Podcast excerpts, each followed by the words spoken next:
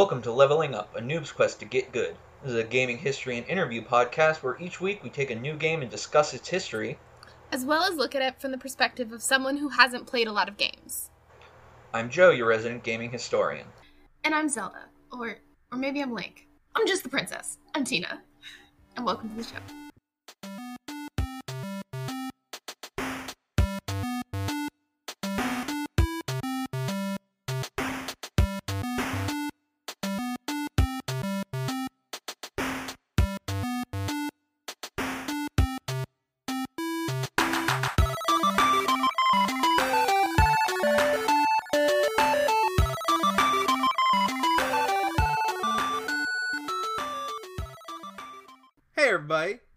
This week's episode of Leveling Up Noob's Quest to Get Good. This week we're going to be talking about the first in my favorite series of all time, the Legend of Zelda series. We're going to be talking about Zelda 1 for the NES. Yeah. So hey Tina, how would you explain this game to someone else? I would say that this game is kind of what you think of, in my opinion, when you think of a video game. It is a person on a quest to save a princess, and you beat up the bad guys with a sword. Hell yeah. The it's very quintessential video game, or like stereotypical video game, in my opinion, or older video game, I guess. Hell yeah. Yeah, I mean Zelda is a top-down RPG kind of I hate that label so much. It has no meaning. It doesn't. Welcome to video game genres. But technically, if you ask people what genre is Zelda, it's an action RPG. I don't even think most people say action. I say action. Most people just say RPG. We use words because they have meaning. The word doesn't mean what you think it means. But you know what? In this case, the word doesn't have a meaning. So here we are. It's technically an action RPG where you go through some dungeons, beat up some bosses, get cool shit, and then beat a large pig man to save the Mhm. princess. To save the princess. Of course. And the kingdom of Hyrule, I guess, but you know, whatever. But But the the princess. princess, is the more important thing. So, Tina, what are your general impressions about this video game that I very much enjoy? You said I didn't have to like anything until the third game. I know, I know. But actually no, I really I really enjoyed this game. For a while I couldn't put my finger on why I liked it so much and I didn't like it quite as much as some of the more modern games that we've played together, but I definitely liked it the most out of all of the older ones that we played. Mhm. And I couldn't figure out why for a while. Then I realized it's because it's basically just an old Binding of Isaac and I am obsessed with that game. Yeah. So I mean, you know, for a, a knockoff of a game I really enjoy, it was great. yes, because that's how that chain of knockoff worked. yes, because that's how time works. Yeah, Binding of Isaac came first, and then Miyamoto just fucking stole that shit. What a thief. What a thief! What an unoriginal thief. um, so hey Tina, there's a fun story here that I want to hear. Tell, Okay, tell me about finding the sword. okay.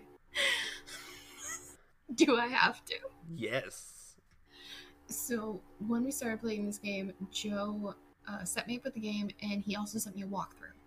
And I was like, okay, I'm not gonna touch the walkthrough, like unless I get stuck. I really want to try to experience it and play it all on my own. And the the uh, title text scrolled through whatever, and Prince of Darkness, whatever, who cares? Um, and it opens, and it's just you, and there's the little cave to the upper left and I was like, oh, that's probably the first dungeon. Because Joe had given me some kind of background information on it. I knew there was like X number of dungeons that you had to beat. So I was like, oh, that's probably the first dungeon. I shouldn't go right in there. Because I felt unprepared. Like I wanted to. I was like, I shouldn't just dive into the dungeon. That seems bad, you know? I should get prepared or something. I should at least learn the controls. Um, but that was not a dungeon. That was a cave with the sword in it. And I wandered around wondering why couldn't I hit anything for quite some time before I was like, what what am I supposed to be doing here? And then I went back to the walkthrough and realized that I'm an idiot. and it's fine. Yeah. I really like that story. because you have just enough knowledge about video games at this point to be like, oh, hey, maybe that's dangerous. I should go practice. But not enough to be like, oh, hey, maybe the only, like, possibly important thing on this starting screen might be something I should go to. I tried. I tried to outsmart the game, and the game outsmarted me. Yeah, yeah. Good. Who made this game? Uh, Shigeru Miyamoto. Good job, Miyamoto. You got one. You got one over on me. You got one. you got one. So It was rough though. yeah, no, definitely. I can imagine walking around Hyrule with not a sword. Just wondering why these things are trying to kill me. But Yeah. I did finish the game. I mean that. I mean that's a plus. That's something. I eventually got the sword. You got one sword, and that's all you needed. Then it was just downhill from there. There- There was no stopping me. So speaking of the swords, how did you feel about the combat in the game? Um, I felt that honestly, for the most part, it was pretty easy. There Mhm. were a few things that kind of got a little tricky, but I mean, overall, it was easy enough to not feel super challenging, but still entertaining enough. I mean, it wasn't um, menu based combat, so it was good.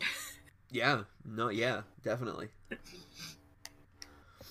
Yeah, I mean, I mean, yeah, it was real active combat. It was fun. It was engaging. yeah, I unless you were fighting Wizrobes, because them bitches. I mean, that was awful. I um, did kind of hate how much like you had to. I don't know. I was very torn about the all the different weapons. Cause like it was cool because it gave variation, sure. but it was also irritating like to stop so frequently and have to switch out because like you only had two slots. Sure, I understandable. It was just like weird. That's somewhat improved on, but also at the same time somewhat made worse in later games. Because in most later games, you have two slots for I mean, you only had two slots in this one too. Sorry, you have two extra slots. You you have your sword and then Oh, two okay. slots, Okay. but you also just have like more items. hmm Um, on the other end of that kind of spectrum, how did you feel about the exploration in the game? Um. So I don't know how much I can actually speak to this because once I missed the sword, I felt that maybe I was gonna miss a lot of stuff if I didn't rely on the walkthrough. Mm-hmm. So I definitely used the walkthrough to get me from like dungeon to dungeon. Sure. But I mean, once I was in the dungeon, it was just like I obviously did all that on my own. Mm-hmm. But for for the overworld, I don't know. It was I I honestly thought like if I didn't have the walkthrough, that would probably be the most challenging part of the game because everything looked really similar, and the quote unquote map up in the corner was total bullshit. Yeah, totally understandable. Yeah, that was not a map. That was a square with a single smaller square inside of it. Exactly. And this wasn't like this wasn't like Titan Souls where all of the areas were so incredibly distinct. Like like all of the colors are not muted, but they're all not they're all like kind of similar. Nothing is like super distinct. And it's not like the music changes from area to area. Like everything can totally just mush together. So exploring is kind of hard for the overworld. Yeah, I mean that's understandable. The color palette on the NES wasn't great to begin with, and I while mean, yeah, this is this is an old game. Like Yeah, but like even then, while you know, uh, it wasn't like you know a AAA modern day game where it's just black and slightly less black. It, it, it was still limited in its color palette to a point where the most of the overworld did feel somewhat samey, and even then, when there was variation, it was hard to kind of find it. yeah. Uh, and I mean, also we're playing this in a bit of a different era than when the exploration would have like really worked for us, because you know you you hear stories all the time of oh when I was a kid and I played Zelda, I made I drew a map. I had a big sheet of graph paper and I drew a map, and each block had the screen on it. Oh, and that sounds great when you're six. I feel like that's something you probably did. I mean, I didn't play this Zelda as a kid because I didn't have an NES, but I definitely would have. I Yeah. definitely It would seems like something you would have done. Yes. Um, but I feel like that's kind of without the ability to kind of take like a full weekend and just play this game and immerse yourself in the game as it was. hmm The exploration is kind of iffy. Yeah. Especially with the oh, I just have to burn every bush on this screen and hope that one of them is actually a secret passage. Mm-hmm. That's Mhm. cool if you have a whole day just to burn bushes. But I'm on a schedule here. I'm on a schedule. I have two weeks to play this game. Exactly. I don't have time. Yes. I think I definitely think the exploration aspect of Zelda games is better in later games. They really improve on it so that it's actually viable to do the exploration like in a reasonable amount of time. They improve on it so that it's actually obvious what is explorable. You don't need a degree in cartography. Yeah, exactly. That that kind of felt like what I needed to Exactly. fully get the full experience. Yes. How did you feel about the difficulty curve of the game? I mean, once I once I actually started to play the game, I didn't just walk around. It wasn't it wasn't that bad. There was a pretty big standstill at the sixth dungeon with the dumbass Wizrobes. Correct. They were in the sixth dungeon, right? Yep. Sixth. Yes. Yep. Nailed it. Other than that, I mean, nothing presented a huge challenge. Mhm. It wasn't. None of this was very new. Like, Sure. especially having dumped. Mm, I think. Yeah, I think last night I finally made it to a thousand hours of Isaac. Yeah, all right. Fair enough. which is super not accurate at all because I think I also left it on for like five hours last night. Tina. I have a problem. but um, like the ev- everything felt kind of familiar, Mhm. like fighting the enemies, so nothing was super difficult. Sure. I think even outside of personally, even outside of knowing the enemies and knowing the patterns, as the game went on, they definitely got like each dungeon felt harder than the last. I think six was kind of a a peak there. Uh, Six but was an anomaly. six was six may have been an anomaly, but the end dungeon really felt almost like a slog. It was de- having to deal with all of e- like every enemy in the game and having to deal with all those Darknuts and just everything was. It really felt like a final challenge. But I think that's how it should feel. Definitely, You know? Like it felt like it felt like a nice curve. yes, definitely. Uh, so how did you feel about the dungeons versus the overworld? So whereas the overworld was very open and explorative, and you go wherever, then the dungeons were very, you know, dungeons. The dungeons were so much better. Yeah. Yes, they were so much better. They were, excuse me, they were confined. I think since there was so much less space, like the dun, each dungeon was smaller than the whole expanse of the overworld. I think it made it easier to navigate without drawing out a map. Mm-hmm. Also, knowing that like m- most of the overworld had four exits, like on each side, each screen had four exits. But that's not the case for most of the dungeon, most of the rooms in the dungeons Sure. so you could kind of get a much better sense of where how everything was laid out. Also, the each dungeon felt a lot more distinct than each section. Sure, totally fair. Totally fair. How did you feel about fighting Gleok like four times? So over it, like so over it. Like the first time it happened, I was like, oh, you know, this is kind of cool. Like putting what was a final boss now is kind of just a mini boss in the dungeon to show how be- how much better the player is getting, how much stronger like the character is getting. I kind of like that. Yeah. But then it happened again, and again, and I was done. but he had more heads though. Okay, but I don't It's a care. totally different fight. The next time, he has three heads now. I was I was fine with him being a mini boss Mhm. after whatever dungeon he, he was the main boss for. I was even sort of fine like the next time it happened, but once you actually fought him as a main boss again, like even just with more heads, I was like, this is stupid. Yep. That that really bothered me. Yeah, they kind of just ran out of uh, ideas on that one, maybe. I think I might have put him as my least favorite boss because. Uh, I mean, that's an understandable reason. Oh no, I didn't. But he was there was there was an addendum next to my least favorite boss where like this also could be Gleok It's totally fair. It's totally fair. because of just that because it's dumb. How did you feel about the bosses in general? Um, I thought that.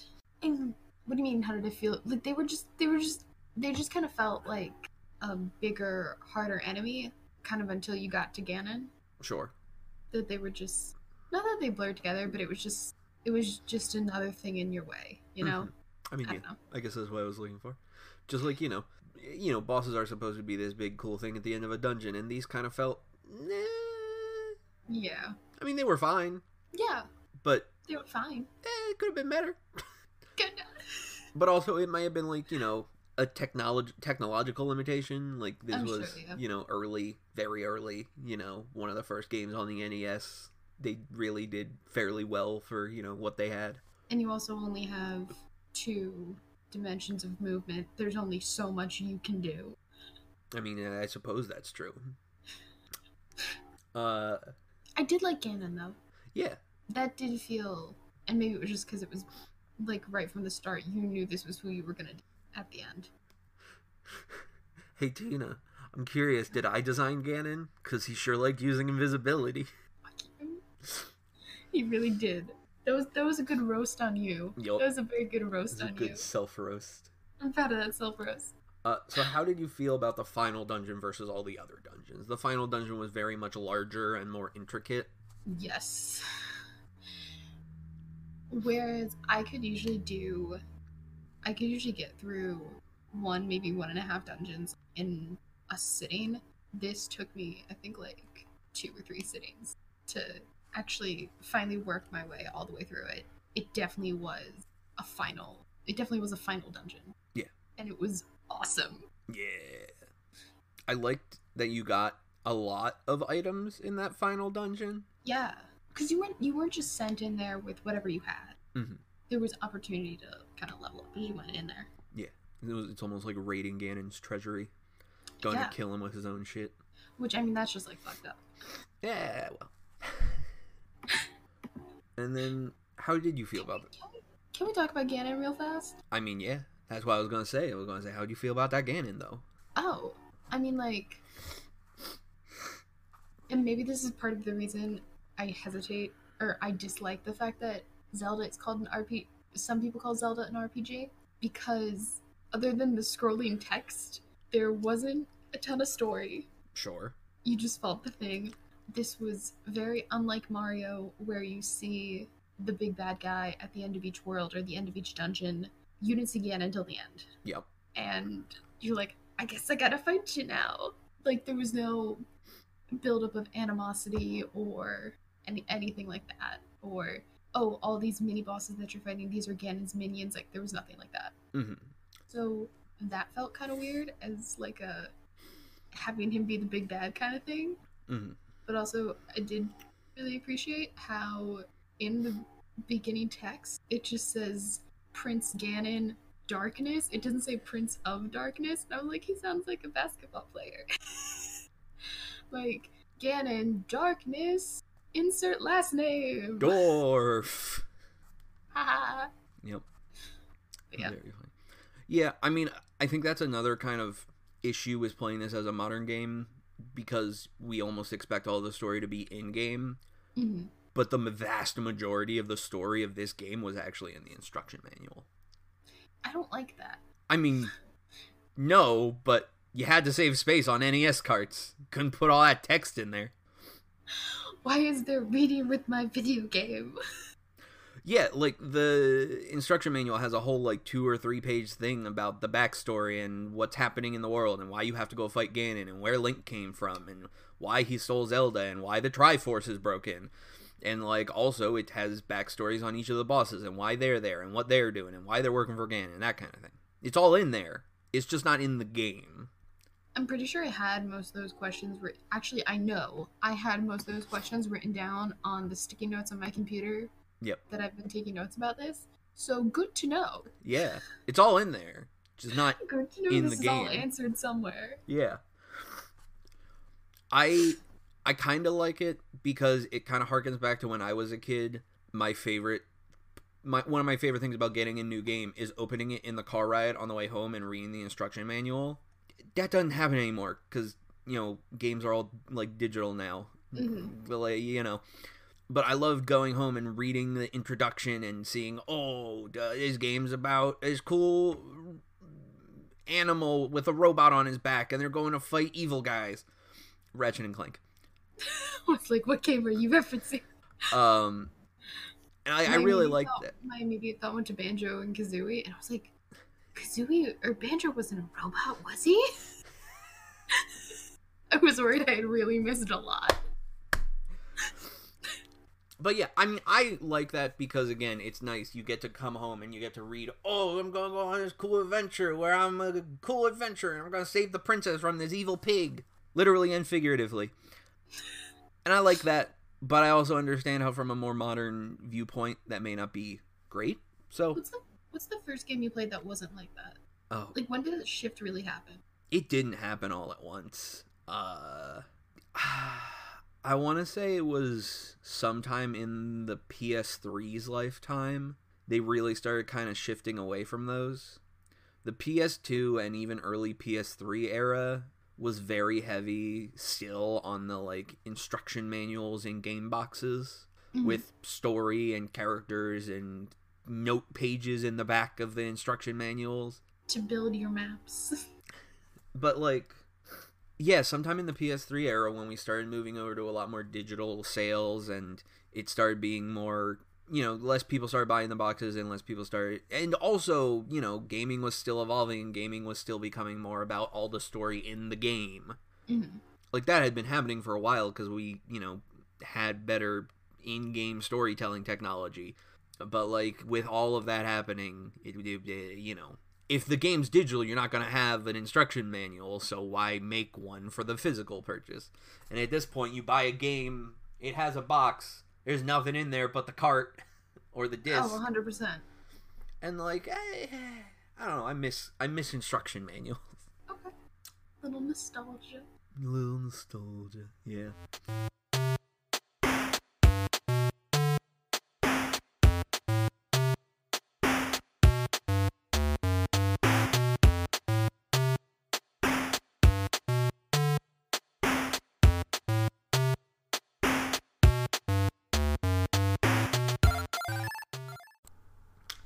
Hi everyone, is Joe. Uh, I'm just dropping in here, you know, kind of mid-roll thing that we're starting. Uh, just wanted to, you know, uh, let you guys know about some stuff. So we've been doing this podcast for a little bit now, um, and I have realized I've never really given you guys way to contact us. So uh, you know, if you want to hit us up, we have a Twitter. You can reach us on Twitter at leveling n. That's leveling and the letter n. Uh, we also have an email if you want to send us any email. Uh, our email is levelinganoob at gmail.com. Uh, so, you know, uh, there might be some ads coming in after this, but uh, otherwise, enjoy the show. So, moving on to the next section, let's talk art style. How did you feel about that art style? We've talked a little about this with the sameness across the overworld, but in general, what did you feel about the art style? You mean the samey, the sameness about the overworld and the muted colors that all look the same, coupled with the seven-minute soundtrack that just kept on repeating? Uh, yeah, I'm talking about that. I get it. I get it was made for the NES. I get that it was a different time when there was less technology. I'm still gonna critique it, and it was boring. I mean, yeah, that's fair. And that's probably that. That probably is like really unfair of me to critique it against to critique it against more modern games. But I don't know. Mario looked better. That's fair. That's fair. I think Mario didn't look as boring. no, I think that's fair. I think that's kind of generally what happens with Mario versus Zelda games when each new console iterations comes out because Mario is more cartoony than Zelda and Zelda isn't realistic per se, but it's more realistic than Mario games. hmm At least the main console ones are. The handheld ones have a lit- little more freedom with their art style. Um, unless you're Wind Waker, and then everybody hates your art style, and then we end up with Twilight Princess. Um, Oh yes. Ugh, Twilight Princess. Do I sound like a real fan, Joe? Oh yeah. I'm trying to fit in. Um, no, it, Mario is more cartoony, so it has more ability to be brighter and more colorful and more interesting. Whereas Zelda, with its slightly more realistic set to it, ends up looking, even though it may like raw graphically be the same because Mario is more colorful. People generally think it looks better if you Mhm. compare like apples to apples. Like Mario 64 versus Ocarina of Time, people think Mario 64 generally looks better. And I think it's just because colors. I like the pretty colors. Exactly. So we've talked about the soundtrack, the seven minutes. The seven minutes. You know, for only being seven minutes, still like no more than Banjo's.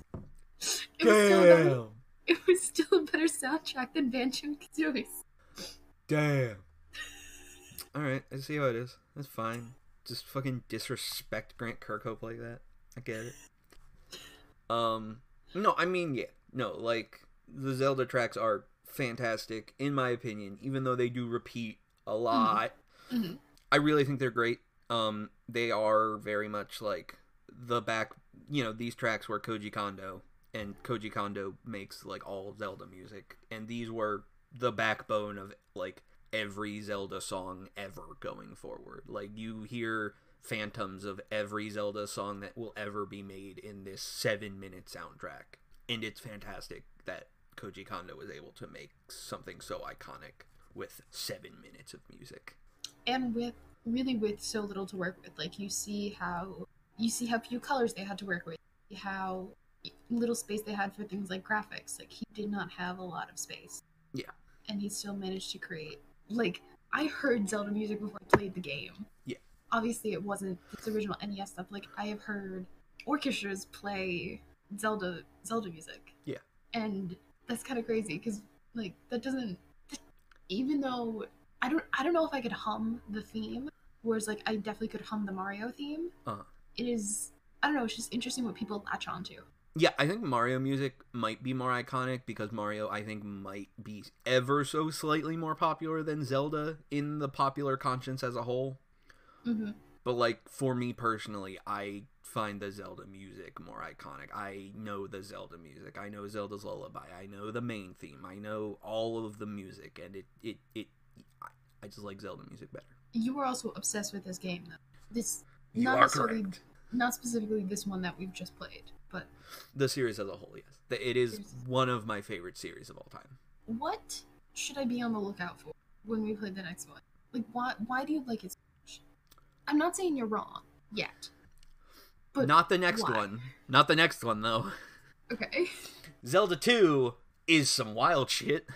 Okay. Zelda 2 is like if they took Zelda and made it Castlevania. Okay, so I think I like Zelda so much because of a few things. It's partly nostalgia. I played a number of Zelda games as a kid and I really enjoy them. It's partly that I just really like Nintendo as a whole. I think Min- Nintendo makes very solid games. They don't really make duds. I mean, they do. They do. But for the most part, their main series games, they generally tend to get them right. But then as for Zelda specifically, I just re- I really like fantasy. That's part of it. I really like the simplicity of Zelda storylines. It's mm, I like big story games sometimes, but I prefer simple mechanical games. I don't need huge expansive storylines. I don't need The Last of Us. I don't need Mass Effect, whatever. I my preferred game is a simple story with very good mechanical design. And I Then think why did you like the, then why did you like the lesbian photography game so much? I just said I can play them. I said I have a I feel like I said I have a. I said I have a preference. It does not mean I always like the preference. Fair enough. Does not mean I I'm sorry. exclusively like the preference. I'm sorry. My preferred ice cream flavor is chocolate. That doesn't mean I sometimes get vanilla or mint chocolate chip, Tina. I'm sorry. I'm sorry. I just feel like that is a notable exception. Yeah, I think it is. I would agree. It is a notable exception. It is still an exception, though. I'm sorry. I'm sorry. Continue. I'm sorry. I've lost my train of thought now. I like. like, them because they're nostalgic and No, yeah, the- I like- action me something. I like good mechanics in, in the game, and I think Zelda, Zelda's just fun in its mechanics. It's not like Mario where it's simply fun. You have running and jumping, and that's about it. Mhm. Zelda is actually I want to say more of a game, but that's kind of douchey to say, but like you get what I'm saying. There's more complexity to it's more complex of a game. There's puzzles, there's fighting, there's stuff you have to go through. Mario go from the left side of the screen to the right side and kill everyone in your way. Zelda Mhm. has complexity to it, and I think that's what endears me to Zelda more than to Mario necessarily. Fair enough. Yeah. I, I, I don't know. It, it would take me like a longer time to like fully articulate my opinion on the series as a whole, but like that's like the basic kind of idea of why I like Zelda. You'll see that the most once we get to the Link to the Past. Okay. This is too old to really be representative of what I like. Zelda Okay. 2 is not a Zelda game in its purest context Why are we playing it? because we're playing every Zelda game in order, and that is my decision. Zelda 2 is a deviation from the series, but only in retrospect. When Zelda 2 came out, there was only one other Zelda game, Okay. Yeah. so only in retrospect you realize that Zelda 2 is an outlier. Link to hmm. the Past, though, is one of the purest distillations of what makes Zelda games Zelda games. What number is that? Like Three. three. Okay. It And that's the first one I have to. Yeah. It Okay. it it both it's the purest distillation of what a Zelda game is, both in terms of kind of kind of full more fully realizing what Zelda 1 was trying to do and also establishing further setting in stone further the pattern and the stereotype almost that all future Zelda games will draw from. So yeah, Good to know. so that was a nice diversion during our art style section. now let's move on to a section I like to call highs and lows, where we talk about our favorite and least favorite parts about different bits of the game. Let's start off with favorite and least favorite dungeons. Dungeon. Okay. Obviously, least favorite dungeon six, hands down. Same. Agreed. Correct. Correct. The correct Good. opinion. Good. I was so done with the Wizrobes, Yep. and I hated fighting. Like, I, I, I was pretty sure the, what was the Hydra's name? Gleok. Yeah, I think he was also the boss. It's very For, possible. like, One of his more iterations. Like, Yep. I think that one was three heads. yeah, exactly. And I was like, no, no, it's not cute. No. It's not a cute look. I was over Dungeon three or Dungeon six. That's fair. I was done with it. Favorite dungeon though, hands down, last one. Same. It was tough. I didn't care. It felt great. Yeah, it felt very satisfying. It was a test of again, it was it was a test of everything that you've learned so far in the game. Mm-hmm. You had to fight like every enemy you fought so far, even the fucking wizrobes. But you learned and you overcame and it was a great test of everything so far that you learned in the game. And honestly, and maybe this is kind of a detriment to the game, but six sticks out in my head as such a waypoint because before and after that, like the they the dungeons kind of blur together. Like I don't know how much I could tell you really the difference between four and five. Yeah. Or like one and two. The only other dungeon than 6 and 9 that stuck out to me was the one where they first introduced Darknuts cuz Darknuts were not my least favorite uh enemy. That's Wizrobes. That's Wizrobes. but they were one of the most difficult ones for me. I know the patterns and I know how they work, but the somewhat stilted controls made it more difficult than possibly necessary to for me personally to fight them. Fair enough. Yeah. But yeah, I mean, we agree level 9 is best, level 6 is a piece of garbage, a piece of Mhm. hot flaming trash. Yes, hundred percent. Especially since not only were there Wizrobes, there were also like likes. So you had your magic shield, and you're like, oh, fuck you, Wizrobes, I got my magic shield. And then a like like eats your goddamn shit. Because, you know what? Fuck level 6. Worst dungeon. Done. Yes. Next. Uh, item. Least favorite item, hands down, the flute, or maybe the whistle, or maybe the recorder.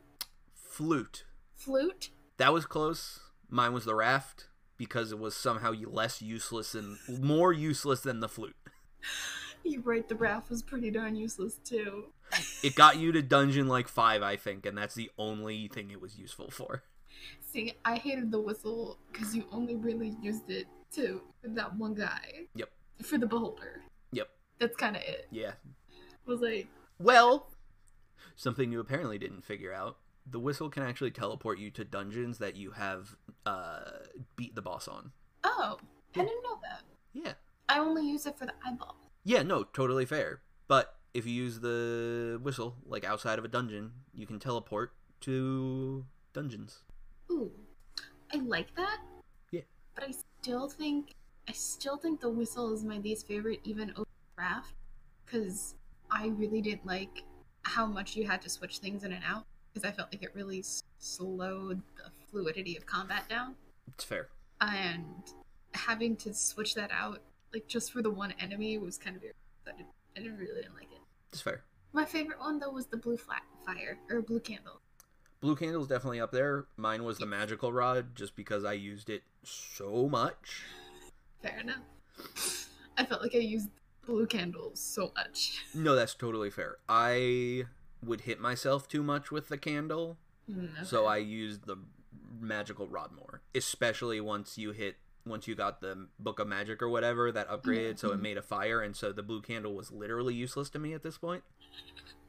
who is literally. Just trash. But no, the blue candle was also very good because it did do damage, but it was harder, especially before you got it upgraded to unlimited candle uses per room. I just prefer the magical rod. I also liked that that along with the bomb, you had to there were uses for it outside of combat. Yeah, totally, I like that too. totally. Yeah. What about bosses? Uh for bosses, I hated hold on, I wrote their names down. I mean, obviously Gleok was a very close least favorite Very second. close. because just all just all of my hatred. But the one I was I don't know necessarily hated the most, but I was most disappointed in was like Goham. Was like that weird, almost like spider with a big eye, Yep, yep. and it was like literally one hit, and you just have to hit his big eye. And Uh... what? oh no, it's a Zelda game, and I got a bow in this dungeon. I wonder what his weak point in. Is it his giant eyeball? exactly.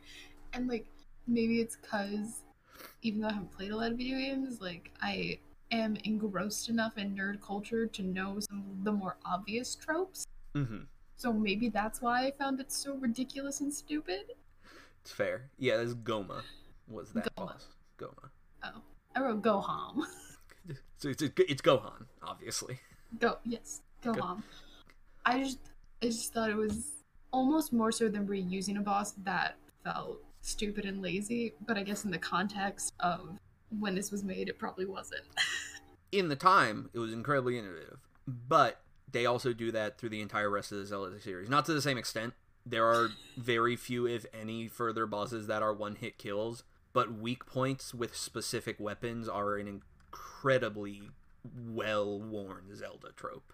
And I don't think I'm quite as opposed to that. I think I was, what really killed me was it was one hit, and where you were supposed to hit it was obvious. Yeah, no, that's totally know, fair. Totally This wasn't this wasn't like Titan Souls where you had okay, it's one hit. Where do I have to hit it though? Yeah. You know, Yeah. No, that's totally fair. My personal least favorite was Manhandla, but that's just because I had? Manhandla was the one with the four heads, and you had to bomb it. Well, I don't know, Oh. you didn't have to bomb it, but that's like the optimal strategy. But I have a lot of trouble with that optimal strategy, screw optimal. so I just, uh, you know, had a lot of trouble fighting Manhandla. So fuck that boss. So fuck him. My favorite though was Digdogger? Dig Dodger? Digdogger, yeah, Digdogger. the the flute one, Yeah, the flute one. yeah, the flute one. the flute guy. Cause the first time I saw it, I was like, I like it. I like the idea of you have to weaken the enemy before you, ki- you kill it. Yeah. I liked it. It was cool. Yeah. And then as he became reoccurring enemies, like in later dungeons, I was like, okay, like, it's not as cute to get the one weapon out for the to defeat this one room anymore. It's not cute anymore. It's fair, it's fair. But the first time it happened, I was here for it. Hell yeah. Um, I think my favorite, mm, slightly stereotypical, but Ganon was a good fight. I mean, yes. Uh, next, what about enemies? I mean, I we know our least favorite. Yeah, the least favorite is by far the wizard. They're atrocious, and I hate them. They're super awful. The worst part about the Wizrobes is you can fairly easily counter them if you have a magical shield. But the magical shield costs 160 rupees. I don't have time for that. And it so easily gets eaten by the fucking like likes that it's like, well, there go 160 rupees in four seconds. Let's go No, grind no. rupees for four hours again so I can get another magical shield. It's just not worth the effort. It's really not. And Wizardrobes suck. However, Zola is a very close second. Do you mean the Zora? Zora? I thought it was Zola. The fish people. Yeah. No, they're Zoras. Z O R A. You know, I specifically looked at the walkthrough to try to get all these names right. Let me double check because it's very possible that in this game specifically they may have been called Zolas, but they are the like d- descendants of the Zora people, which are a very big staple throughout the rest of the Zelda series. Okay. They are the fish people, you know, and yeah, uh, oh, Zoras are like all the way at the end, aren't they?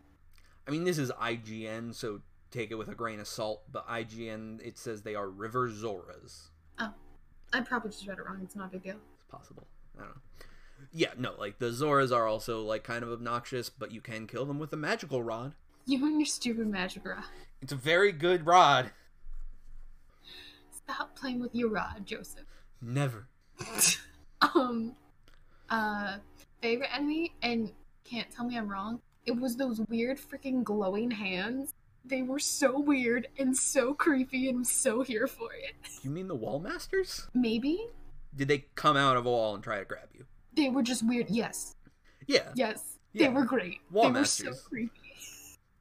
I'm a I'm a I'm okay. I'm a fan of Wall Masters. They come back. They're fine.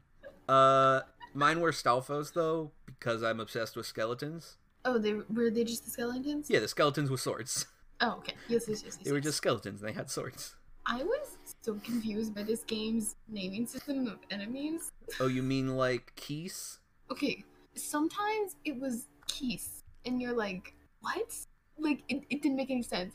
Or sometimes it was just what it was, like Wizrobes and um ropes. Ropes? Ropes? Yep. Were they one of them? Yeah, ropes. The snakes were called ropes. Exactly. And then sometimes it just gave them names, like Centaur, which was named Lionel. Lionels, they don't show up again in the Zelda franchise until Breath of the Wild. And in that game, they are the most terrifying enemy you will face. Lionels are fierce as fuck. Can't tell if you're being sarcastic or not. No, I'm dead serious. They are legitimately the most terrifying shit in that game. More they I hit endgame. I was like I beat Ganon, I beat everything. I was still scared to fight Lionels. Lionels will fuck your shit up, fam. But yeah, sometimes they're just named human names. Yeah.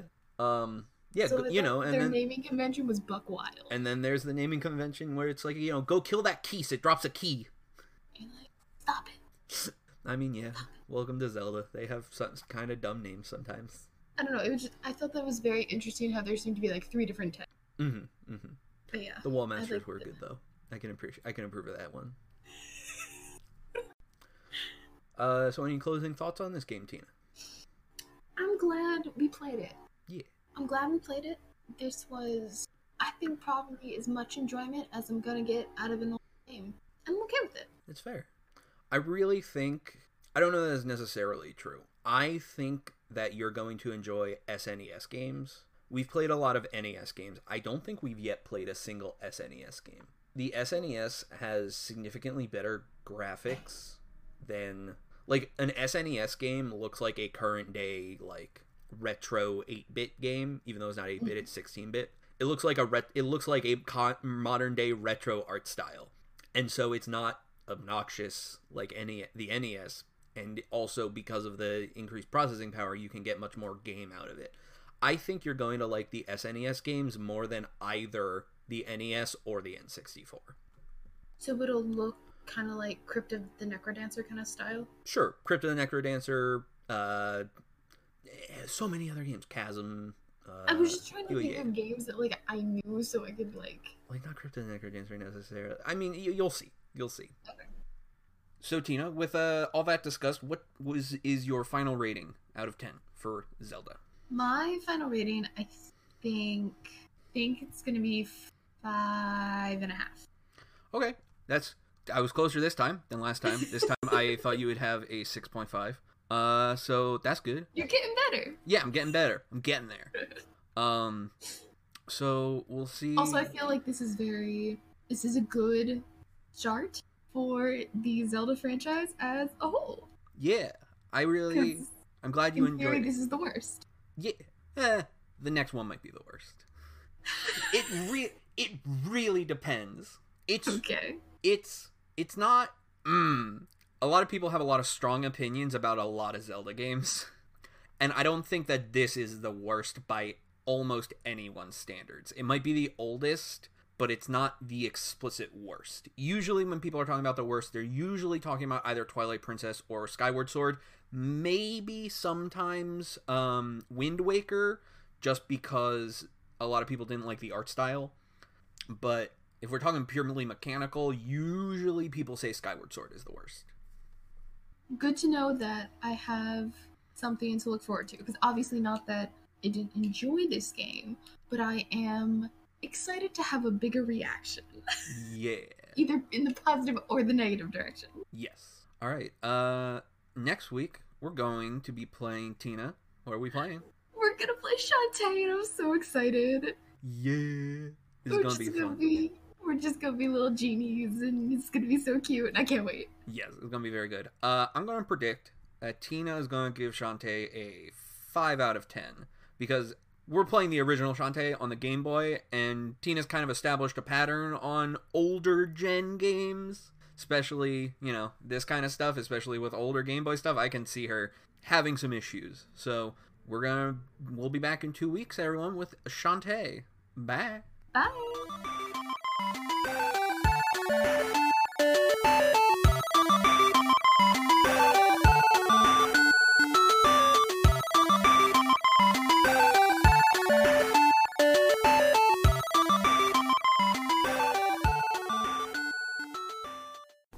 music used in this podcast was BitQuest by Kevin MacLeod of Incompetech.com, used under a Creative Commons by Attribution 3.0 license.